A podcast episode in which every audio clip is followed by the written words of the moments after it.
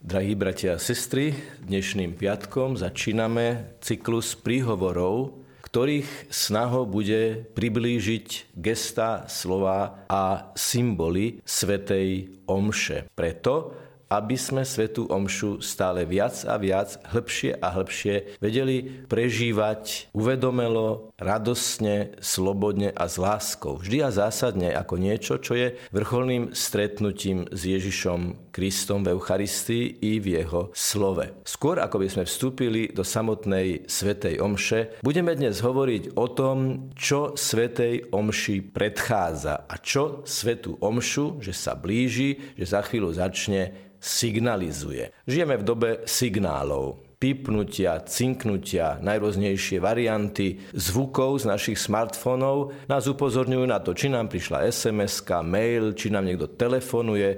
Ba dokonca signál môže odlíšiť aj, či nám volá príbuzný, niekto blízky, manžel, manželka, dieťa, rodič alebo niekto iný. Škoda, že ľudia nie sú dnes už tak pozorní na ten veľmi starobilý signál, ktorý signalizoval to najdôležitejšie v ľudských vzťahoch a to je zvuk zvona. Zvon je symbol, nielen technická zaujímavosť. Technická v tom zmysle, ako je vlastne dosiahnuté to, že vzniká taký nádherný zvuk, že jeho počuť niekedy aj niekoľko desiatok kilometrov od samotného zvona nehovoriac o ich umiestnení a o ich pohybe. To, čo je prvé, čo nás na zvone môže zaujať, je, že má vonkajší plášť a srdce. To je to kivadlo, ktoré v podstate vo vnútri zvona spôsobí, že keď sa toho vonkajšieho plášťa dotkne, tak sa šíri ten povestný zvuk zvona, ktorý nás voláva na svetú omšu.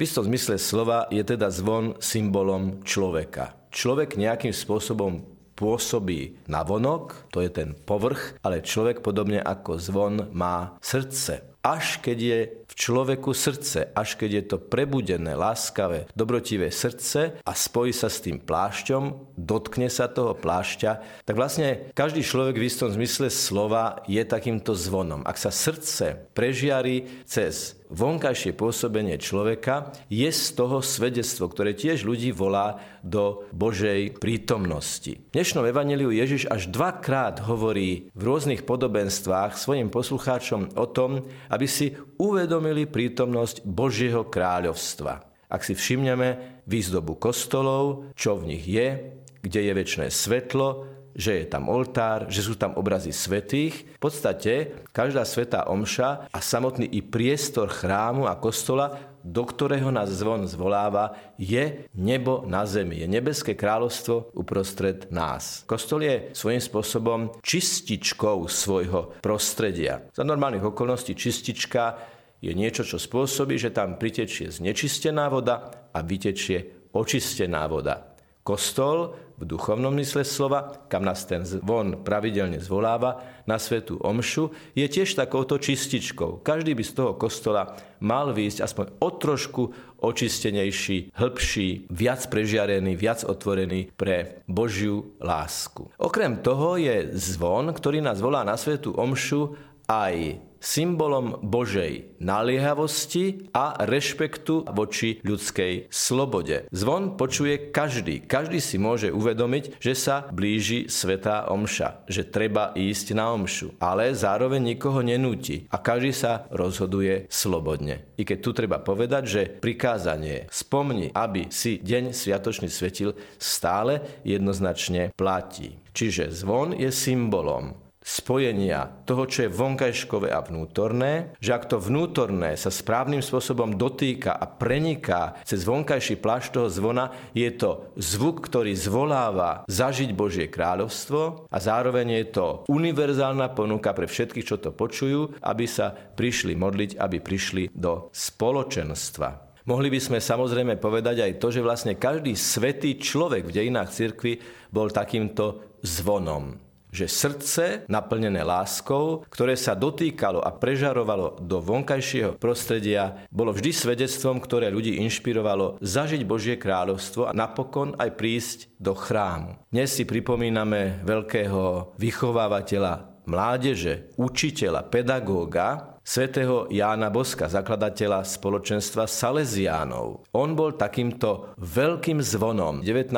storočia, ktorý spôsobil, že mnoho mladých ľudí stratených, ktorí do chrámu povedzme nechodili, ktorí dokonca ani nezažili lásku vo vlastnej rodine, svätý Ján Bosko spôsobil, že mnohí mladí ľudia prišli do chrámu, aby tam našli pána Ježiša. Pri úvahe o zvonoch napokon teda sme všetci pozvaní byť zvonom nášho prostredia, kde srdce aj vonkašok sú v súlade a vydávajú svedectvo, ktoré druhých inšpiruje prísť do chrámu a zažiť Božiu prítomnosť.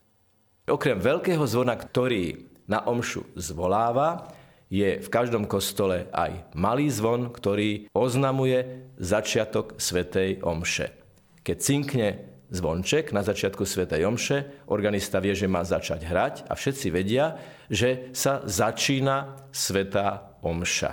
Že predtým to Sveta Omša ešte nebola, bolo to obdobie doporučené na stíšenie a prípravu. Zvukom toho kostolného zvončeka spravila pri sakristii, sa začína Sveta Omša a my sme pozvaní sa sústrediť na všetko to, čo potom pokračuje. A najmenší zvonček sa používa potom, keď Sveta Omša vrcholí eucharistickým premenením. Takže vždy oznamuje niečo veľmi dôležité. Veľký zvon pozýva, menší zvon oznamuje a najmenší zvonček signalizuje. Teraz je vrchol Svetej Omše, keď sa uskutočňuje pánova obeta. Čo sa po zaznení sakristiového zvončeka odohráva, v najbližších sekundách o tom budeme hovoriť na budúce. Nech je pochválený Pán Ježiš Kristus. Amen.